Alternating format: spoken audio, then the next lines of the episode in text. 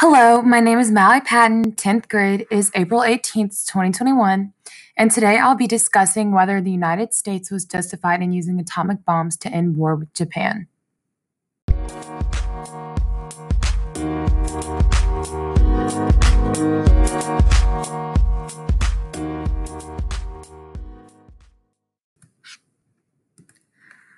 America's use of the atomic bomb to attack Nagasaki and Hiroshima in August of 1945 is one of the biggest disputed decisions of World War II.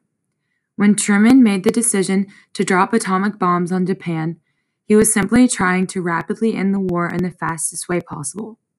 By doing this, many American lives were saved, but Japanese civilians were killed and their land was destroyed. However, if the United States decided to invade Japan along with conventional bombing, the death rate would have been much higher. Therefore, many Japanese and American lives were saved due to Truman's decision.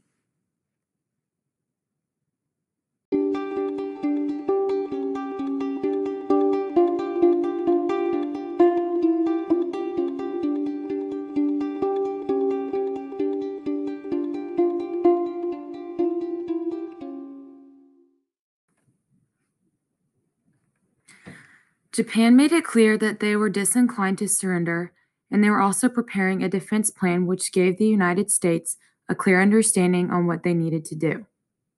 After the bombing of Hiroshima, Japan's government had three days to respond or surrender before the bombing of Nagasaki, but they failed to do so.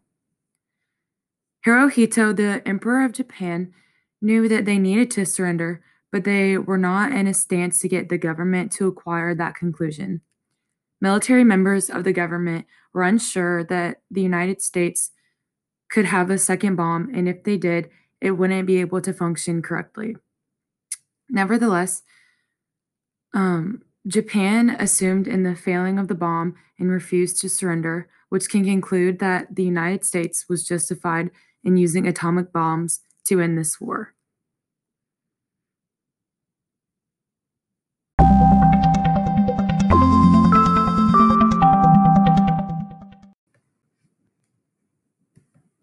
Thank you for listening to my podcast today. I hope I made a clear understanding of my decision on this undecided topic.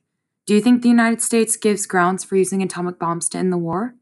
Tune in next time for another one of my podcasts.